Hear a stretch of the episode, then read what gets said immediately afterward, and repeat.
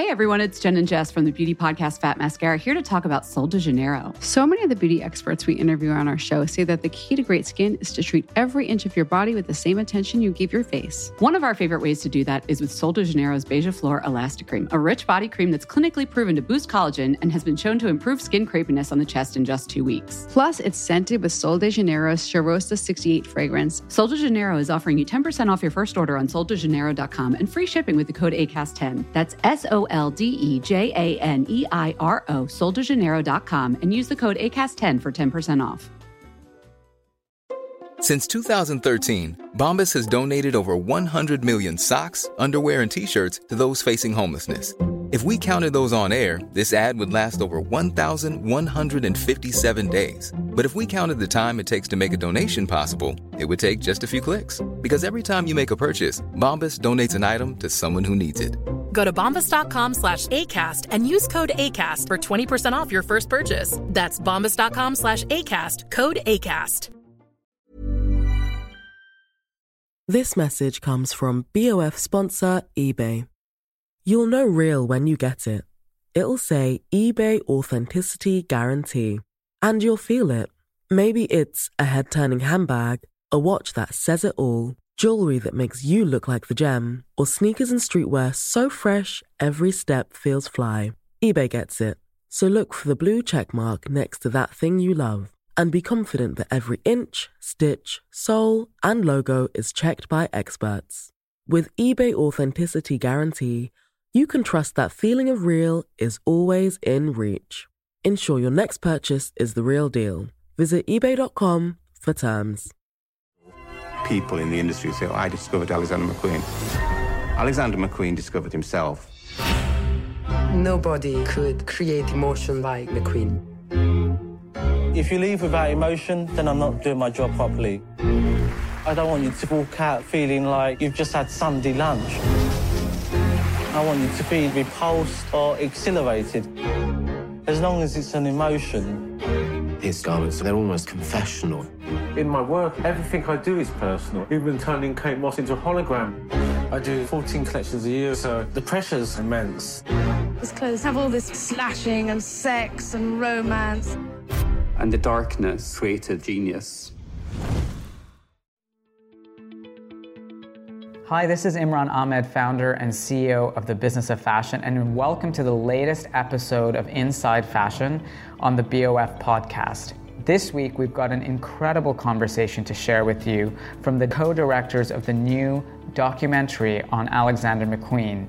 Now, here's a little tidbit for you all of the voiceovers of Alexander McQueen's voice that you just heard in that introduction and which appear throughout this documentary come from the interviews and tapes of our very own editor at large, Tim Blanks.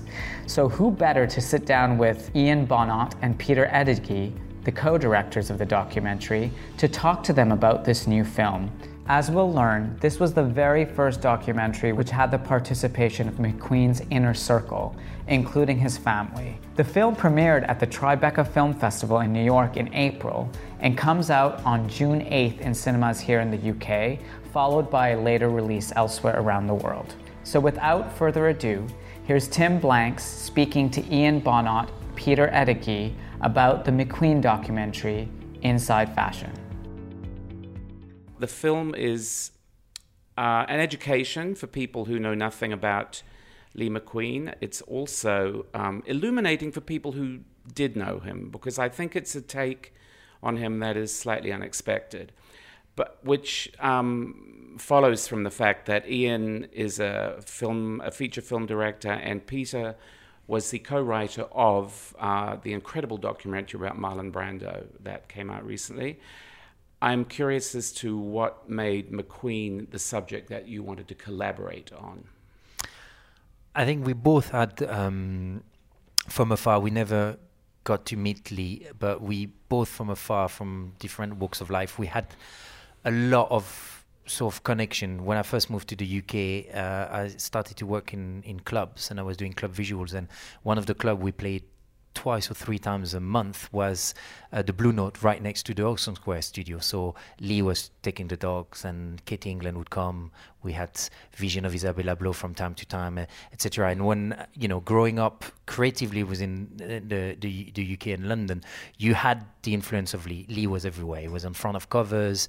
Uh, he was doing music videos for Bjork, and I started my career making music videos. So you there was no way you could not know about Lee and his work and the shows, etc., etc. You know, the crossover of everything in London at the time, music would partner with musician would partner with visual artists, fashion designer would do some amazing collaboration. So all of that made it very, very interesting uh, he was one of the really interesting character, a very inspirational character. Plus, as soon as you, you, you analyze a bit his life and you look at the life, he had a very, very strong appeal as a filmmaker to try to put it on the big screen. I think, you know, we found out there was there's a lot of project and people wanting to make films about Lee, and I can completely understand why because you know there's the rags to riches story, but as well there's the you know the the the, the, the misfit story within his own family, and then within the fashion industry, and the attitude he had, the the themes he treated, the stories he was telling in his clothes, never quite being a fashion designer, not being quite an artist, and all of those things made it very interesting for me. Um, and I'll pass it on to Peter. The same. Um, I, I, I, mean, I, I, I, as you very kindly mentioned, um, listen to me, Marlon. I, I came out of that thinking that the feature documentary was the most incredible medium because it's kind of like collage. You take material from such different formats, you put put it, you know, audio and visual and photography and motion. You put it all together and to create a story, and you know the juxtapositions are, that you can have are, are, are so extraordinary. Uh, and obviously Brando was, you know, was such a, a, an immense figure, and it was an amazing experience. And I was thinking, who could possibly, who, who would I, who I would love to do such a film again, but who could I follow up Brando with? And um, and one day I was, uh, I, I came across a, a friend who works with Andrew Haigh, um, and uh, he was telling me that Andrew was potentially going to do a dramatic feature film about McQueen. Um, I think that that Andrew's no longer doing that, but I remember thinking in that moment, God, McQueen would have been the person. You know, M- McQueen would have been such a fantastic story to follow up from my own point of view. Uh, uh, uh, someone to immerse oneself in um, for a year to two years, how long it takes to make these films. And why, I suppose, I, I kind of like grew up with McQueen a little bit in, in my family background because my father, Joseph Ettedgui of the Joseph Stores, um, knew McQueen, uh, was taken by Isabella Blow to one of his very earliest collections and blown away by it and sort of then stocked McQueen in Joseph Stores, bought McQueen for, for, for Joseph you know, for the rest of um, um, my father's career, really. And so I was aware, and, and I remember Dad sort of talking to me about the fact that, okay, so he had this sort of badass reputation on one hand and was always in the tabloids with the bumsters, etc., etc. Um, but my father sort of saying, you know, but he cuts like no one else, and you know, he he trained on Savile Row, and he had and that. That was just such an interesting sort of like the, the the the public persona and where he came from was immediately sort of, you know, very, very compelling. So it was a story that was sort of like just there in the ether. And like Ian, uh, you know, you couldn't avoid McQueen, even if you didn't work in fashion in, in the 90s. He was such a, you know, such an influential and ever-present figure. Um, so, you know, it, it was really a no-brainer. And then I heard that Ian was had become attached to a potential McQueen documentary. We knew each other a little bit. I made a beeline for Ian at a, a, at a kind of industry party. We spent the next four or five hours talking about uh, McQueen and w- how we would want to tell this story and why we would want to tell it. And, um, and that's how we kind of came together. So, so how did you decide to tell the story? Because there's a there's a lushness to this film, I think that that I found I found quite surprising actually. Um, I, this is what I mean when I said that it's not quite what you expect when you go into it. Um, how, what approach did you decide would be yours? I that mean, would, given that McQueen is just so has been so omnipresent I mean, I'll. I'll, I'll let Peter explain a bit more, but it was very much started with the, you know, if you want to look, if you if you want to know me, look at my work, and this autobiographical sort of stand that Lee says that throughout his shows, you you know, you can learn about him, and I'll let Peter you know talk more about exactly how uh, he structured the story to start with but the idea is that when i got approached everyone wanted something that was a theatrical proposition. We want you know if you want to make justice for lee in moving image and in story term you need to aim for the cinemas. So we always thought of that. So there was always there would always be we needed to get the, the, the dramatization and the storytelling emotional journey for the audience to follow but as well visually the patchwork and all of that so that we were thinking about but i'll let peter explain a bit more the, the, the structure of the chapters That's very sweet of you because you can do that. You can do this just as well as I can at this point. I mean, basically, you know, we we we uh, as Ian just said, look at look at my work if you want to know about me, and we took that almost like a sort of uh, instruction from the world beyond, and sort of like thought, well, let's use the let let's select a handful of shows and and make them the lens through which we look at um, uh, uh, uh, Lee's own story, um, and so very you know that that that that sort of idea came very very quickly, and then we sort of like thought about what shows they would be. They were obviously the sort of like there had to be. We didn't think oh which of this incredible cornu- corn- cornucopia of McQueen's shows. We didn't think what are the most spectacular and what are the most, uh, you know, what are the most notorious or whatever. We thought, well, you have to have the first show, the, the graduation show um, from St Martin's, and you have to have the last full show, um, um, Plato's Atlantis. And then, what are the sort of milestone shows that really help to show the turning points in his story, or reveal aspects of his um, his personal biography? Uh, and once we started thinking like that, it became, you know, the, the the, the specific shows really began to sort of like materialize in front of us as as these are the these are the anchors on which we we must thread the whole story. Um, I- I think the other thing to say, you know, Ian was just talking about the, the, the why McQueen deserves a big screen treatment. I think it's very important to say that, that you know, only f- three, four hundred people saw these extraordinary pieces of performance art and fashion design in one um, when they live. Yeah, absolutely. And other than that, the oth- the way you can see it is obviously on YouTube because all the shows are on YouTube. But we felt that these shows needed to be seen on the big screen. That that was the closest you could get to actually seeing seeing them live, and that we could do that. That the, that the archive material was out there, um, and we established this. This was the we didn't have any archive material to begin with, anything original, but once we established that we could probably get hold of the most of the shows that we we wanted, um, and that they would look fantastic on a big screen, um, particularly elevated by Michael Nyman's music. And we very early on we decided we wanted Michael to compose to provide the score for the film. Um, um, uh, once we knew that, we knew that we had something to work with.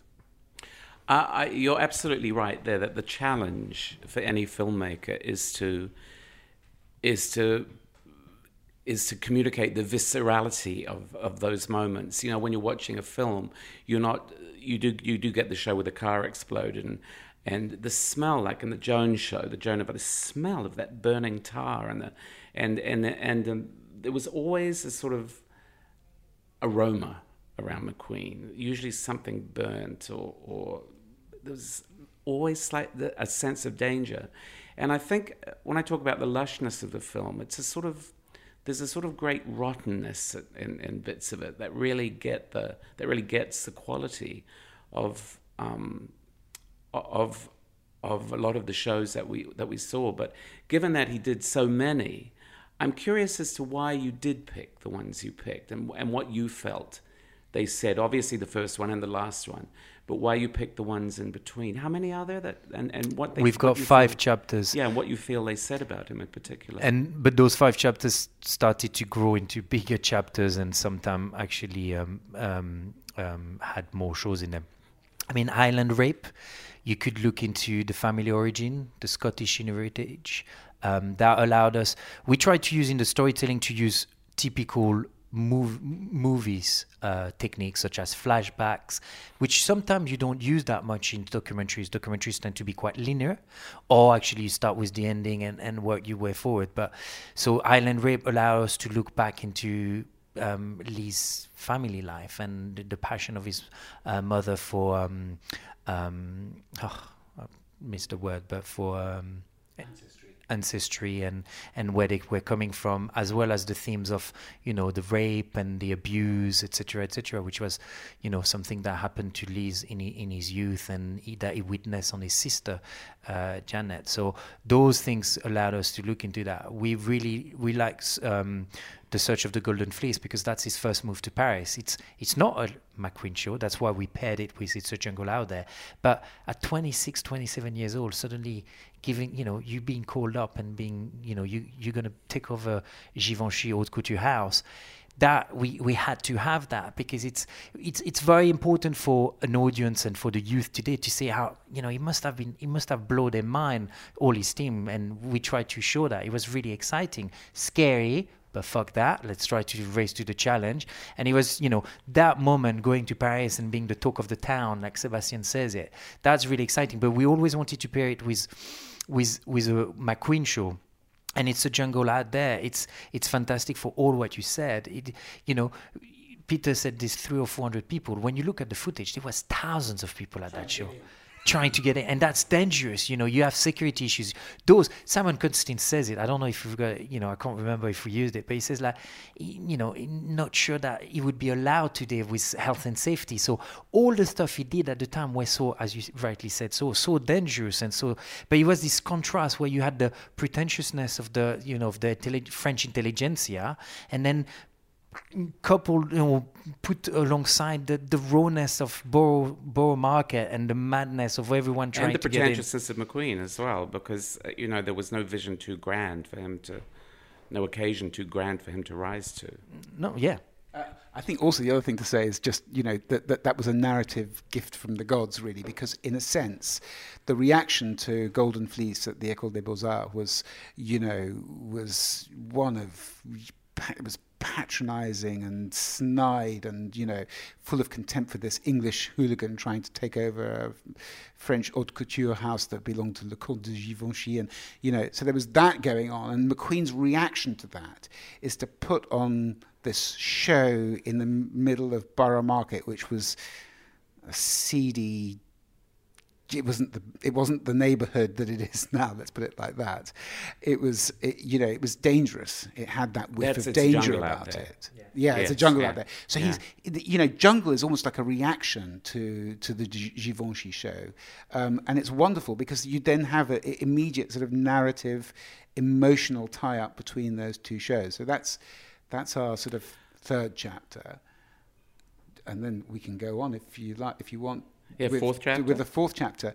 So the fourth chapter, we always knew that we wanted the fourth chapter to end with Voss, um, partly because it is the most extraordinary collection with I can't remember how many looks, but something that you know had more looks than any other show in Fashion Week that year, um, and was just a sort of like a um, a pageant of McQueen of McQueen's brilliance. Um, and but on the other hand, more importantly, there was this whole theme of fragmentation of mental health, um, the kind of asylum that he built, you know, the, the, the, the, the models inside who couldn't see the audience um, once the lights went down and they were trapped by these sort of like glass walls. And, you know, and then of course the reveal of Michelle Olley and the, the, the, the Joel-Peter Witkin tableau at the end. I mean, th- this had, you talked about the sort of the smell of McQueen shows. I mean, this definitely had a whiff of, you know, of something the grave wrong. Yeah, the grave, and the and the sound too when that when that box blew up, that it crashed open. This the, enormous smash. The absolutely, sort of, it feels. I feel like the walls were coming in. Uh, and that show is just before we saw to to Gucci Group as well. Yeah, absolutely. So there's so that's a that, that that was a narrative turning point, but it also I think showed the was a it seemed to be expressive of, of a certain sort of disintegration under pressure that McQueen had been had been coming for some time as he tried to juggle, you know, the Givenchy and um, uh, and McQueen um, collections coming up to about 14 shows a year. And you know, although um, we weren't allowed to feature your brilliant interview with McQueen in Hoxton Square, you know, when we saw that interview, it was his anger and his the sense of someone who was sort of like really struggling against um, uh, uh, oppressive forces is so obvious, and I think that really sort of like helped us, although we weren't didn't use that, it, we weren't able to use that in the film that that particular interview. It really helped us to sort of like get to the keynote for for, for that chapter. And then leading up to it, you have the sort of like the growing pressure um, of trying to juggle these two these, these these two brands and 14 shows a year and so on. But before the shit really starts to hit the fan, you get that moment of just pure joy of number 13 and, and Shalom Harlow being sprayed by these, um, the, these, these robots, spray painted by these robots, um, which is a kind of high point in the film. And although the chapter is not, you know, it's not called number 13, it was, it was very important to pair um, the kind of lightness of number 13 with the darkness of Voss in that chapter. And then the last chapter really goes from uh, La Dame Bleue, which was you know, I don't think people necessarily regard that as one of the very greatest McQueen shows, but it's pregnant with emotion for the loss uh, that he'd suffered of Isabella Blow. And, um, and, you know, in a sense, that sort of sets the tone for a chapter that will lead to his final show, to Plato's Atlantis, which is extraordinary. Um, and then beyond that, to his, his, um, his taking his life.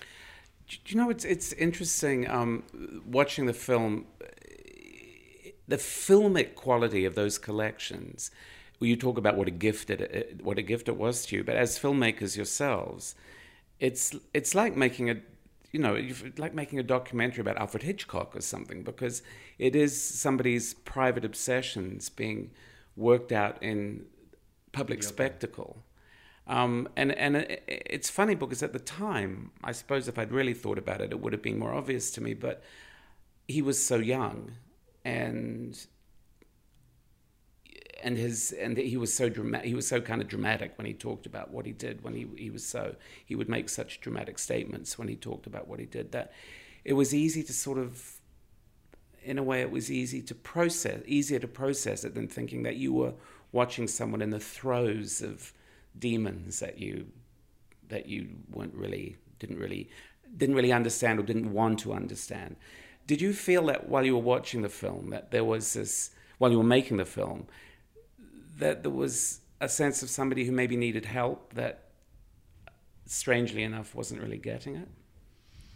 Wow, that's that's uh, that's a tough question. I think I think I, you've met him many many times, and I think even if you offered the help to to Lee, he might brush it off. One day he might take it on, and then the next day he might brush it off. I think I think it, Lee is Lee. You see what? With his pride, with his dichotomies, with his you know the good and the the bad side. I think I think I'm sure everyone saw some bad times coming and a lot of people tried to do things. But if it didn't come from him himself taking a decision to to change the course of things i think i'm not sure it, it, it would have happened.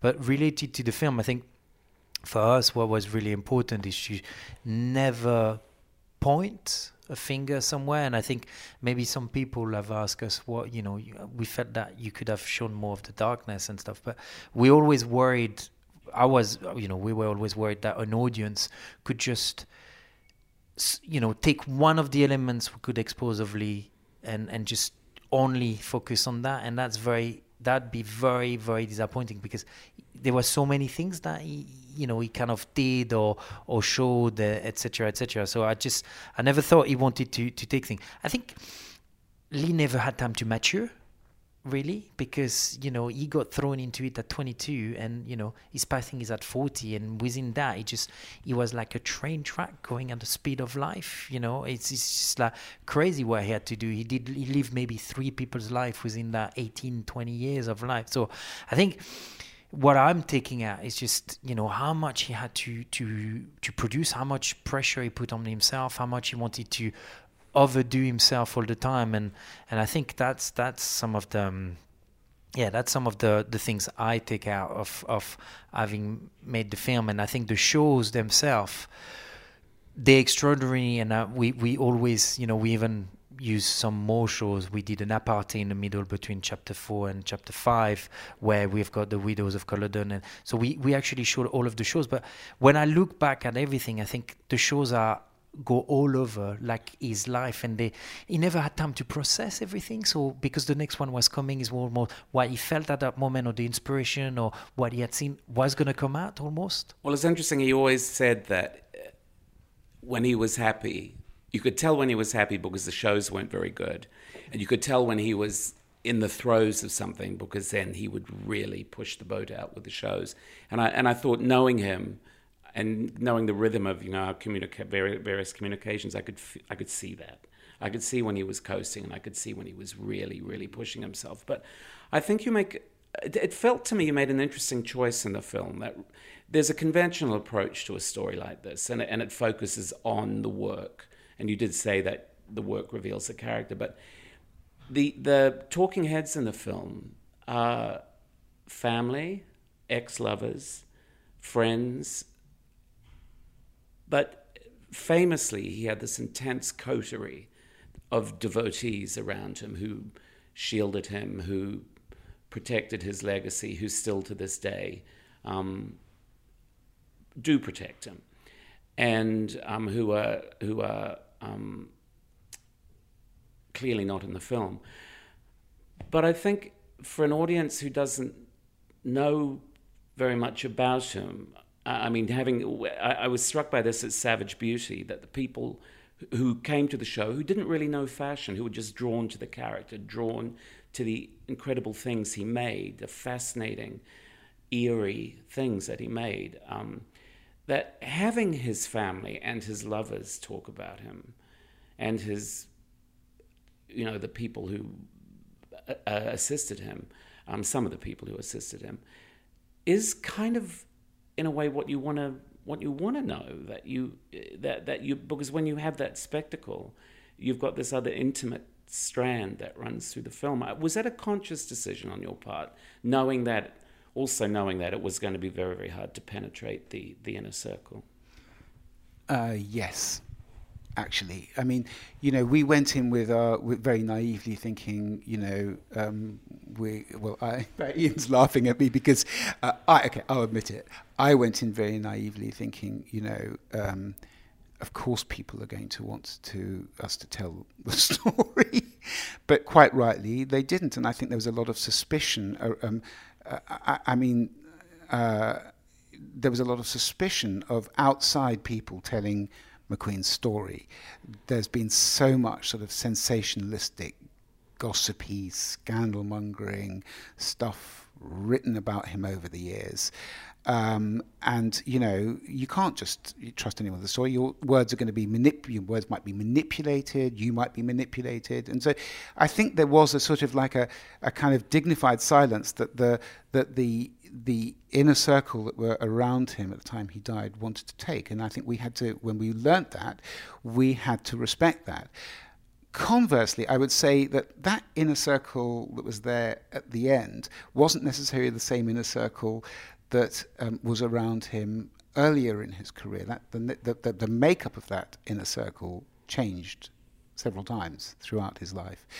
And so, you know, early on, um, having people like Ruti Danan, his um, his his seamstress and the main assistant, and Andrew Groves, um, who was a designer in his own right and boyfriend, um, and uh, worked very closely with Lee and had, by all accounts, a you know, um, a, a, a tension-filled but very creative relationship. Um, you know, having those people um, speak to us very candidly about the early years of, of McQueen um, was a was was fantastic, and, and and that enabled us to sort of like set the tone in terms of the kind of contributors that we could then go to later on um, to tell parts of the story that you know would have been nice to have had some of that last inner circle coming in and talking to us, and um, you know, um, uh, but by that point we had Janet uh, McQueen and Gary McQueen, and Gary was uh, Lee's nephew, Janet's son, Janet's sister, and Gary spent was worked at McQueen for the last six years of um, of McQueen's life, adored his uncle, um, and you know to some extent I think he gives us some of the authenticity of what it was like to be with with um, Lee during those final years. Um, so we felt that by the end, even though that certain people were not going to take part in the film, we felt that we had the contributors who would be able to paint a very authentic and intimate picture of of who this man was. And their voices would resonate with with an audience, a, a non-fashion audience, I think. Completely. And another thing as well, it's a um, you know it's a ninety, it's a, a bit more, it's 100, 100, uh, 100 and 510 minutes. We couldn't feature everyone. And the way we, we actually build the story, we introduced those characters and we always had to bring them in and let them go, as you would do in a movie. You know, because again, we never set out to just make a doc. It was a movie doc. We needed, so this we would have had to make choices. You know, many more people would have come on board, and we would we would have interviewed them. We would have had to choose. We we left three or four interviews that actually we made but didn't feature because we just felt that despite some elements were very strong, we felt how we would have introduced that person, would that person would have duplicate with that other person, and we were really careful to, again, for a non-fashion audience, the people need to be emotionally involved. So if you suddenly bombard them with information and bombard them with your potential knowledge and how clever you are with the fashion industry, they will have moved away from the film. And I think as filmmakers, Peter and I, we're really keen on making an emotional journey for the audience. And again, for me, right now, I think the man with his laugh and his crazy madness and his stupid jokes, etc. You know, now that I got to know him a little bit, that's the man I, I kind of miss, having spent a year working on it. It's not only the great icon, genius, fashion, etc. It's just that you know that pranks and that guy that maybe you go just down the pub and have a great time with. Do you see what I mean? And I think we really wanted the people to know the man behind because Savage Beauty and the Met did that. You really saw the fashion. It was beautiful shows, and you could really, as as a fashionista and a non-fashionista, you would see, wow, that's that's art. So before us, we wanted to just rein back a little bit. How does art come to be art? With this amazingness, but as well with this stupid silliness. Hey everyone, it's Jen and Jess from the beauty podcast Fat Mascara here to talk about Sol de Janeiro. So many of the beauty experts we interview on our show say that the key to great skin is to treat every inch of your body with the same attention you give your face. One of our favorite ways to do that is with Sol de Janeiro's Beija Flor Elastic Cream, a rich body cream that's clinically proven to boost collagen and has been shown to improve skin crepiness on the chest in just two weeks. Plus, it's scented with Sol de Janeiro's Cheirosa 68 fragrance. Sol de Janeiro is offering you 10% off your first order on soldejaneiro.com and free shipping with the code ACAST10. That's S O L D E J A N E I R O, soldejaneiro.com, and use the code ACAST10 for 10% off. Hey, Dave. Yeah, Randy. Since we founded Bombas, we've always said our socks, underwear, and t shirts are super soft. Any new ideas? Maybe sublimely soft. Or disgustingly cozy. Wait, what? I got it. Bombas. Absurdly comfortable essentials for yourself and for those facing homelessness. Because one purchased equals one donated. Wow, did we just write an ad? Yes. Bombas. Big comfort for everyone. Go to bombas.com slash ACAST and use code ACAST for 20% off your first purchase. This message comes from BOF sponsor eBay. You'll know real when you get it. It'll say eBay Authenticity Guarantee. And you'll feel it. Maybe it's a head turning handbag, a watch that says it all, jewelry that makes you feel like the gem, or sneakers and streetwear so fresh every step feels fly. When it comes to style and luxury, eBay gets it. They're making sure the things you love are checked by experts, and not just any experts, specialized experts. Real people who love this stuff with real, hands on authentication experience. So when you see that shiny blue checkmark that says Authenticity Guarantee, shop with confidence. Every inch, stitch, sole, and logo is verified authentic through a detailed inspection. That's how you know that eBay's got your back. Because when you finally step into those sneakers, put on that watch, get your real gold glow up, swing that handbag over your shoulder, or step out in that streetwear, you'll realize that feeling is unlike any other. With eBay Authenticity Guarantee, you can trust that feeling of real is always in reach. Ensure your next purchase is the real deal. Visit eBay.com for terms. You know that's the sound of another sale on your online Shopify store. But did you know Shopify powers selling in person too? That's right. Shopify is the sound of selling everywhere online, in store, on social media, and beyond. Shopify POS is your command center for your retail store. From accepting payments to managing inventory, Shopify has everything you need to sell in person. With Shopify, you get a powerhouse selling partner that effortlessly unites your in person and online sales into one source of truth. Track every sale across your business in one place and know exactly what's in stock. Shopify helps you drive store traffic with plug and play tools built for marketing campaigns from TikTok to Instagram and beyond. Plus, Shopify's award winning 24 7 help is there to support your success every step of the way. Do retail right with Shopify. Sign up for a $1 per month trial period at shopify.com slash BOF, all lowercase. Go to shopify.com slash BOF to take your retail business to the next level today. Shopify.com slash BOF. Now, you know, the, the people you did speak to uh, haven't been seen speaking about him, so that is a coup. Why do you think they chose to speak now? Because we just would not leave them alone until they Get off my back.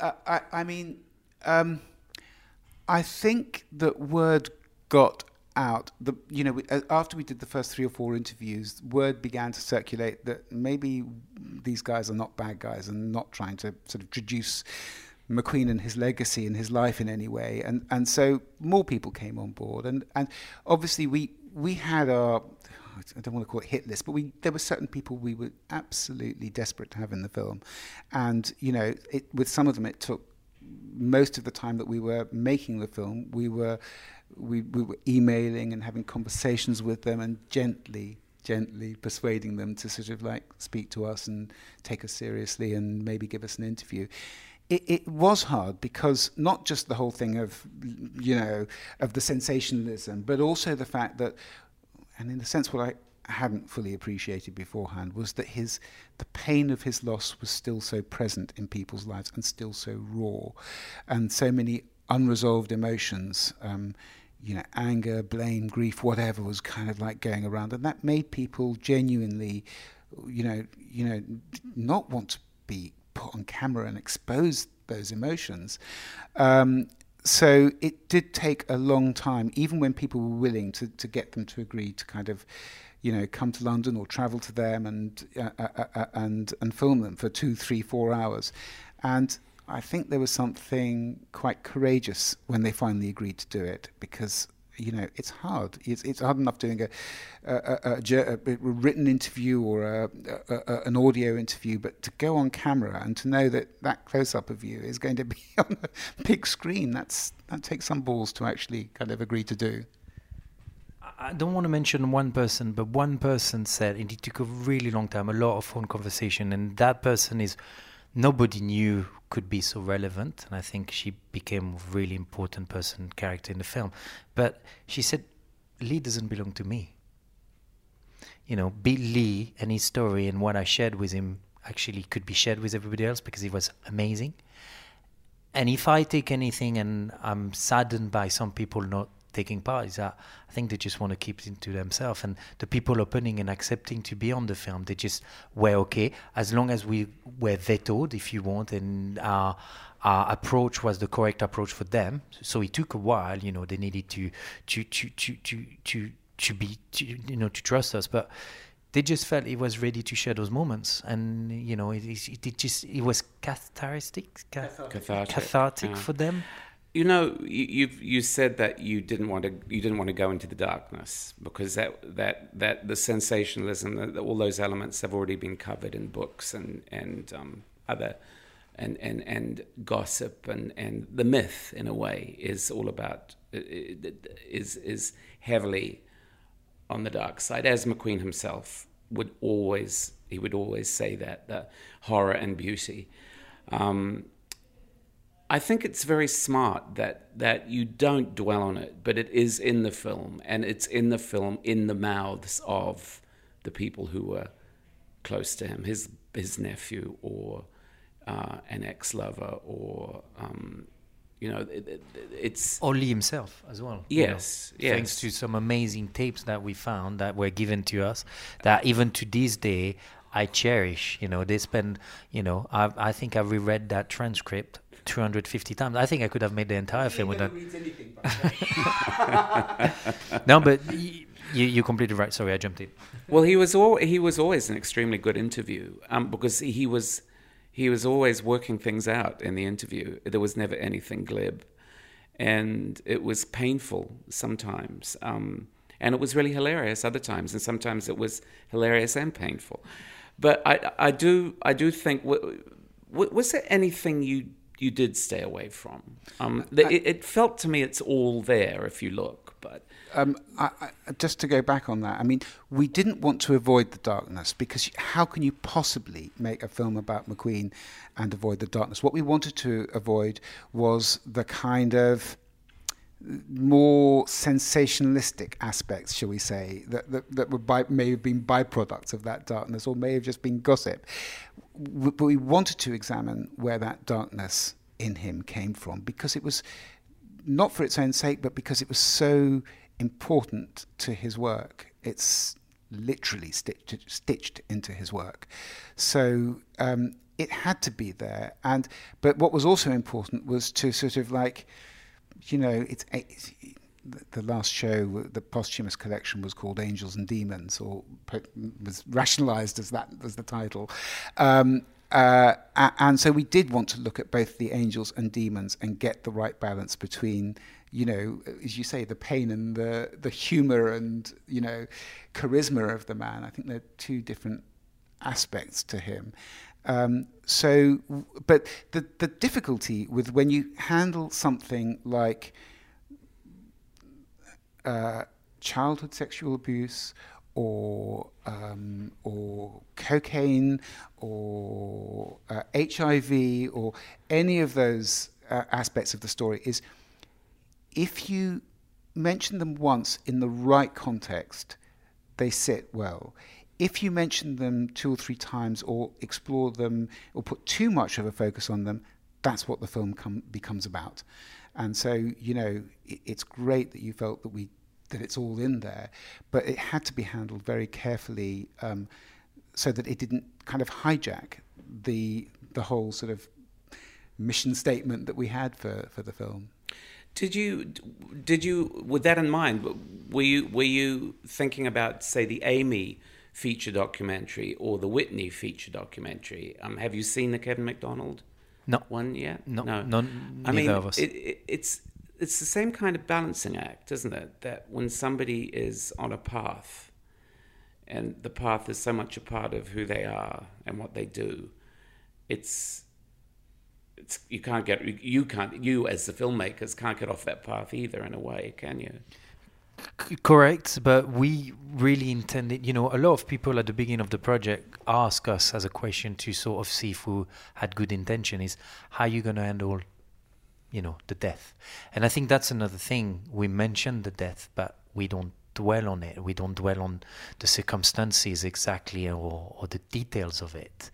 Um, we the other thing is the ending. That's that's something we've really felt is that whatever happened in Lee's life, the legacy is still there and the work still there. And because we told the story through the work, we just really wanted to pick the audience up and not let, you know, I, I don't want to, men- you mentioned another film, but I felt this other film, Amy, tend to be going quite dark towards the end. And we felt that we just wanted to lift people back up and bring people back on on on you know not to completely leave completely down. You can be emo- we wanted that section where we use Ann Ray's photograph for two three minutes. And even that first title sequence where we use here or there from Michael Nyman which is a very upbeat song which Lee loved we know that and using you know the, the when we use when we filmed um, the, the, the close with a motion controlled camera in that studio. We just felt that we wanted the audience to feel that despite that Lee's gone, what he's achieved is still quite amazing and, and extraordinary. And again, some people might think that we should have kept on the darkness, but that was a conscious filmmaker's decision that we wanted. We don't completely go the opposite side, but we just wanted to let people in. Because again, I think you've got a massive responsibility, not as a documentary maker, but as a filmmaker, with your audience. You're playing with their emotions. That's what you do. You know, you you you, you convey emotions and you bring people on a journey with you. Our journey did we didn't want it to end up sadly because we've met a lot of Lee's people and a lot of Lee's people have just said that it was the most amazing thing, you know, the best part of my life, you know, despite the tough times was with Lee. We met some, you know, we had some amazing time, and we really felt that we wanted to keep that open, you know, that positive thing. I think the other the other thing, just to very quickly mention, is you know the, the, the difficulty of telling a story like, well, particularly the Amy Winehouse story, is that there is this sort of like dark, tragic spiral, and not much else happening other than this awful addiction and terrible relationship and so on. I think the thing with with with McQueen is that even when he's in, you know, you know, Plato's Atlantis is the most extraordinary thing to look at. This is his last show few months before he commits suicide. Uh, I don't know if I call it uplifting. I wouldn't call it depressing, though. It's kind of like somehow transcendental. It sort of depicts these beings. It's like we we are going to start the human race all over again. It's a reflection of his state of mind, um, definitely. But it's utterly beautiful and beguiling. And the contrast between someone who's producing this work and the state of mind that they were in is you know it, that that I think that allowed us to kind of you know not to dwell on that sort of tragic spiral in the way that you have to in something like when you're telling Amy Winehouse's story. You know, it's it's the or Whitney Whitney Houston story, um, because it's it is the tragedy of their of their lives was that that genius, that that wonderful talent that just went on a long, slow decline. The tragedy of Lee's is that he peaked at the very end. I mean, Plato's Atlantis is a vision of of now it, it you can see, read it as escapism, but it is the most sumptuous vision of an alternate reality of a beautiful world that you could live in, uh, uh, and as an I guess an escape from the world he was in. But then the show afterwards, the posthumous show that he was working on, was so beautiful and serene as well. And I mean, you can only conjecture about the, the, the abyss that existed that he fell into between those two those two creative spurts because um, I mean I, that's what the, the, the, film does leave you with with that with the sense of, of loss that this is somebody who died at a peak not not not as things were winding up, but he was just like you said that that was a transcendent moment. It makes me wonder um, because that, that's it's such a it's such a it's such a sad but uplifting. It's strange. It's it's it's you know that that this that that, that peculiar genius, that the, the the lost the lost boy who was also this you know, this God in a funny way. It it makes me wonder who you see as the audience for this film because it. Um, do you do you consider do you consider yourself being non-fashion people making a film about a fashion designer for a non-fashion audience? Hundred percent, yeah. I think that's exactly it. I think you know we would both agree, hundred percent. I think we we're passionate about stories and people, and Lee combined those two things, but it happened to be within the fashion world. Um, you've mentioned Whitney and Amy Winehouse; they're two extraordinary people. In, within the music industry.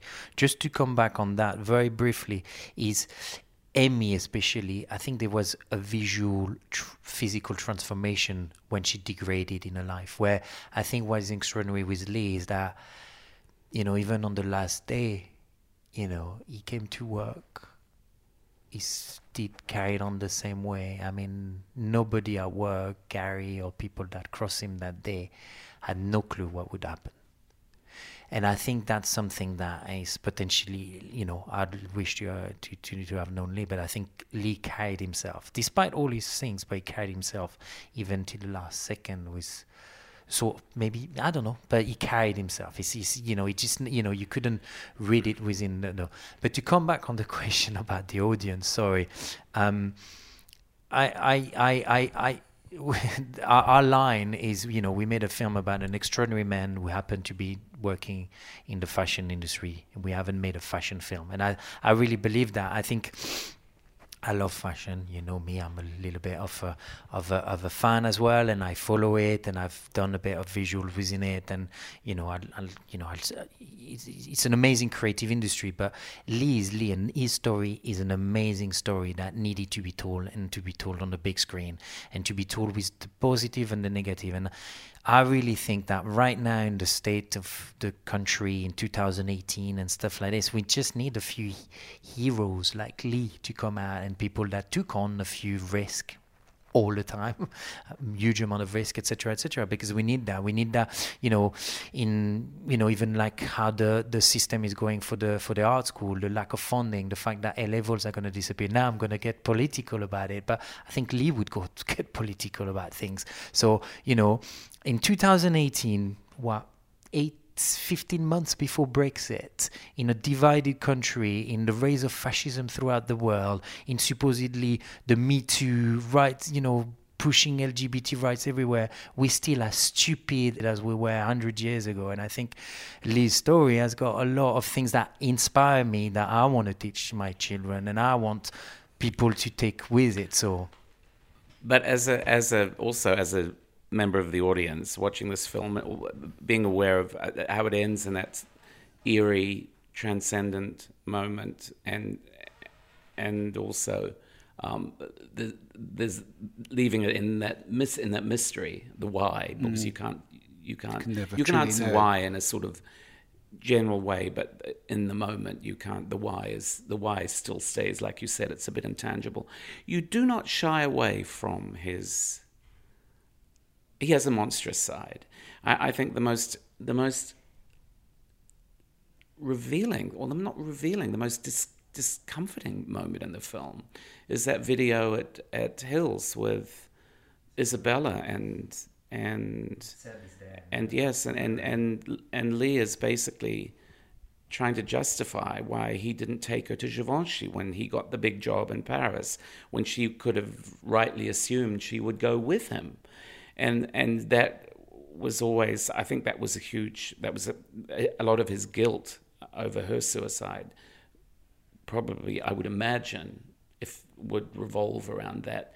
But you have that footage, so that is kind of a jaw-dropping moment. I thought in the film. It, it's actually um, a piece of footage. I hate to say this. I'd love to say that we kind of turned up a, a, complete treasure. We found some other treasures that no one had ever seen before. But that is, you can look it up on YouTube. Oh. Um, it's from a it's from a BBC documentary um, which was showing M- McQueen going to Paris, basically. Um, and they just happened to be in the dining room having a discussion with Isabella Blow, who they'd interviewed separately for that film, about uh, about uh, about discovering Lee, uh, and um, and it is a really disturbing moment. Um, it, so it took on the weight in hindsight. Then, yeah, yeah okay, yeah. I think it took on. Mm. Yeah, because we because yeah we build to it in the story, and also the fact that we have Murray, uh, his lover, and also you know Murray was working at McQueen at the time. And Murray sitting right hand side, you see Maurice. Yeah. and you see Sebastian on the other side, and Detmar. So we've got three of our interview interviewees are there, and so it, it kind of like um, gives a gives a certain kind of gravitas to to that, mo- makes it sort of. But you are looking for tho- tho- those moments. I mean, I don't want to talk too much about the Brando film, but we did have a very similar thing where Brando was interviewed by Ed Murrow um, with his father in prison. You could feel the tension of this father son relationship. And when I first saw that sequence in, in Cutting Up Rough, the, the BBC documentary, um, with Lee and Isabella, the hairs on the back of my neck stood up because I kind of thought that's, in a sense, that's, you know. And uh, he is, and he is saying, "You didn't make me." You Yeah. know, he was sick of people saying Isabella discovered him and and fostered him and blah blah blah. And he was saying, "You didn't make me." Yeah. And that's very. I I, I find that moment really, really telling. That, that Very true, and I think I think what he tells as well is that sometimes Lee wanted to be recognized for the sheer amount of work he's put in, and but people recognized him for that. But I think I'll go to defense of of Lee. I think as a creative person and a business person, would you have Isabella Blow in your office every day running around? I didn't know Isabella Blow personally, but what, what I hear is that, you know, she was an amazing person, but at the same time, when you need to focus and you need to make things work, etc., etc. So, yes, he did push her away, but we found out, you know, he took her on holiday when she was attempting on her life. He paid for, you know, for for treatment for her. He he didn't let her he didn't let her down neither. But that's Lee. Lee sometimes could push you away and then come. You know, with Janet, they would not speak for six months, and then they would be in love again. And it's the same with you know Sebastian Pons. It's very true that for two three years they didn't speak for Sebastian Pons, and then when they speak again, they were like brothers again. And Lee didn't trust some of the people around him you know, and it's obvious in some of the recordings we hear, and he needed the people from a bit further away to talk to him, you know, and, you know, the voices and the paranoia that grew inside him. But I think all those things are mental health issues that he probably were, you know, within him since a very young age, probably triggered by, you know, the abuse and what he witnessed and, and, and loads of things, you know, coming out from working class background. And, you know, I, I mean, you know, I live in a, I live in an area of London where kids grow up with loads of friends with same-sex marriage, and like you know, it's a lot more open-minded. But back in the days, as Lee says it, you know, you come, you know, your dad comes home every night, despite the dad was a lovely man, but you said I almost ran a queer last night, and so it's not great when you're trying to find yourself and all the rest of it, and that, you know, that, you know, and it's not. There's no point you know, I'm not pointing the finger at anyone, but a lot of things that happened in, in Lee's life were not easy, and he just he just made himself at the end. Let's let's really face it. He didn't go, you know, the way he got St. Martin's, it was through him. All of this apprenticeship, you know, going to Koji. Nobody told him, you know, he- or someone maybe suggested, and he looked into people, and he really, tra- you know, that's what we come we take out of it. It's just everything he did, he did it for almost like purposely. It might it might be easy to look back now, but we felt that. Yeah, I mean, at the point where I- I- Isabella Blow discovered him at the St. Martin's show, he was already a bit of a veteran. You know, he had he had been uh, uh, to two. Um, he worked at two tailors on Savile Row. Um, uh, he had then gone to work for Koji Tatsuno. Um, he'd gone to Red or Dead. He'd gone to um, Romeo Gigli in All Milan. that is so good in the film. Oh, and it's Yeah. wonderful. It's- What, Yeah. What's great about having it in a film as opposed to reading it in a book is that you can see when you see you see a sort of slightly fetishistic Red or Dead show, and then you see this beautiful sort of Romeo Romeo Gigli collection, and you see McQueen. You can see Mm. that he's looking and he's drawing all of those influences. Koji, the deconstruction and the you know the the, the spectacular sort of layering of nature and um, and fabrics and things. I have one more question for you. Um, the film premiered at the Tribeca Film Festival. Uh, what has the response been so far? I think everyone is surprised. Up, no, I mean, but extremely positive to a level where people say it's, you know, they rarely see people getting so, you know, that it is so positive. Um, but again, I think you know it's not. You know, I'm hoping that the film is good, but I think that it's it's just testimony to to Lee and Alexander McQueen, you know, the interest he brings in people. People are going to see it. If you got people talking about it, that means they will want to they want to see it or they came to see it. So yeah, it's very positive um, feedback, and I think for all the right, hopefully the right reason is that people don't. A lot of people, if you label it a fashion film, will turn away from it and that's you know that's a sad truth sometimes that the fashion having wanting to put himself a bit on a pedestal has alienated itself potentially from the normal punter with filmmaking you can't you know you're not a high-end world you need to you know you need a, a quite big audience. And and I think that's why we work really hard in trying to make it accessible through the human story.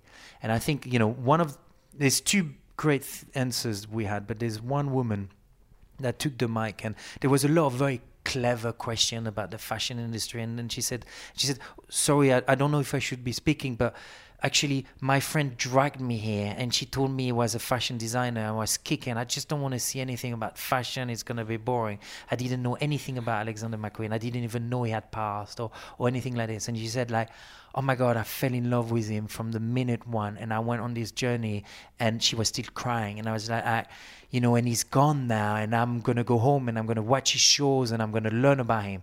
And I was like, oh my god, that's you. You know, can you come with us on the road and and, and just talk to everyone because that's basically Boffo box office biz.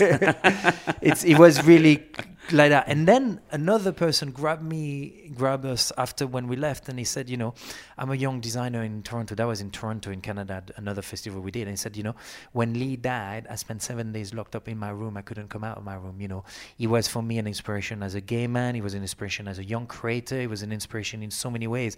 And suddenly I was like, oh my God, that's another responsibility carrying this film and bringing t- to other people. He will touch people that they needed Lee in their life. And hoping i'm hoping that that just gives them another windows through it. Not just through books they can watch it or they can you know have moment. People can make give you know there's you know i love the moment when lee talks about the doll when he's in the face you know why he likes the east and you know. You know people will mug you but they tell you about it and then he start laughing. I, I mean you know i want him to be here and us joking like that yeah, I think uh, that, you know it, we've had a, a fantastically positive reaction, and, and, and playing it in front of 800 people at its premiere at Tribeca was extraordinary. But in a way, the most ex- the most true reaction to to me on a personal level was just after um, the screening. Ian and I dashed out to the, go to the loo, and you know before we had to do a Q and A, and uh, and, and the audience reaction had been unbelievable. Um, and but Ian was looking really depressed, and he, and I said, "What's up? Are you you okay?" I think it went really well, and he said, "Yeah, it's just I really miss him."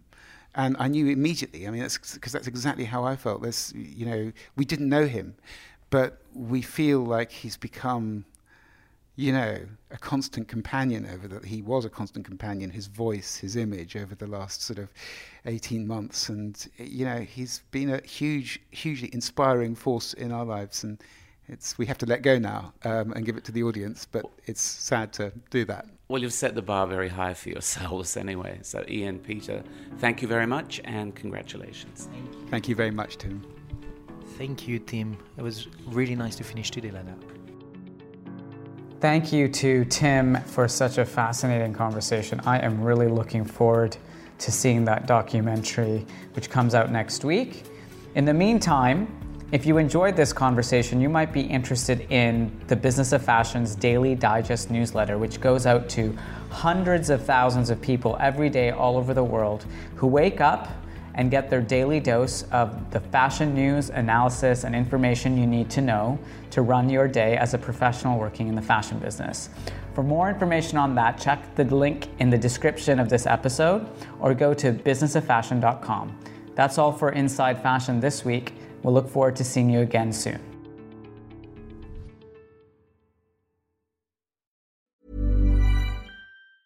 Hey everyone, it's Jen and Jess from the beauty podcast Fat Mascara here to talk about Sol de Janeiro. So many of the beauty experts we interview on our show say that the key to great skin is to treat every inch of your body with the same attention you give your face. One of our favorite ways to do that is with Sol de Janeiro's Beija Flor Elastic Cream, a rich body cream that's clinically proven to boost collagen and has been shown to improve skin crepiness on the chest in just two weeks. Plus, it's scented with Sol de Janeiro's Cheirosa 68 fragrance. Sol de Janeiro is offering you 10% off your first order on soldejaneiro.com and free shipping with the code ACAST10. That's S O O L D E J A N E I R O, soldejaneiro.com, and use the code ACAST10 for 10% off.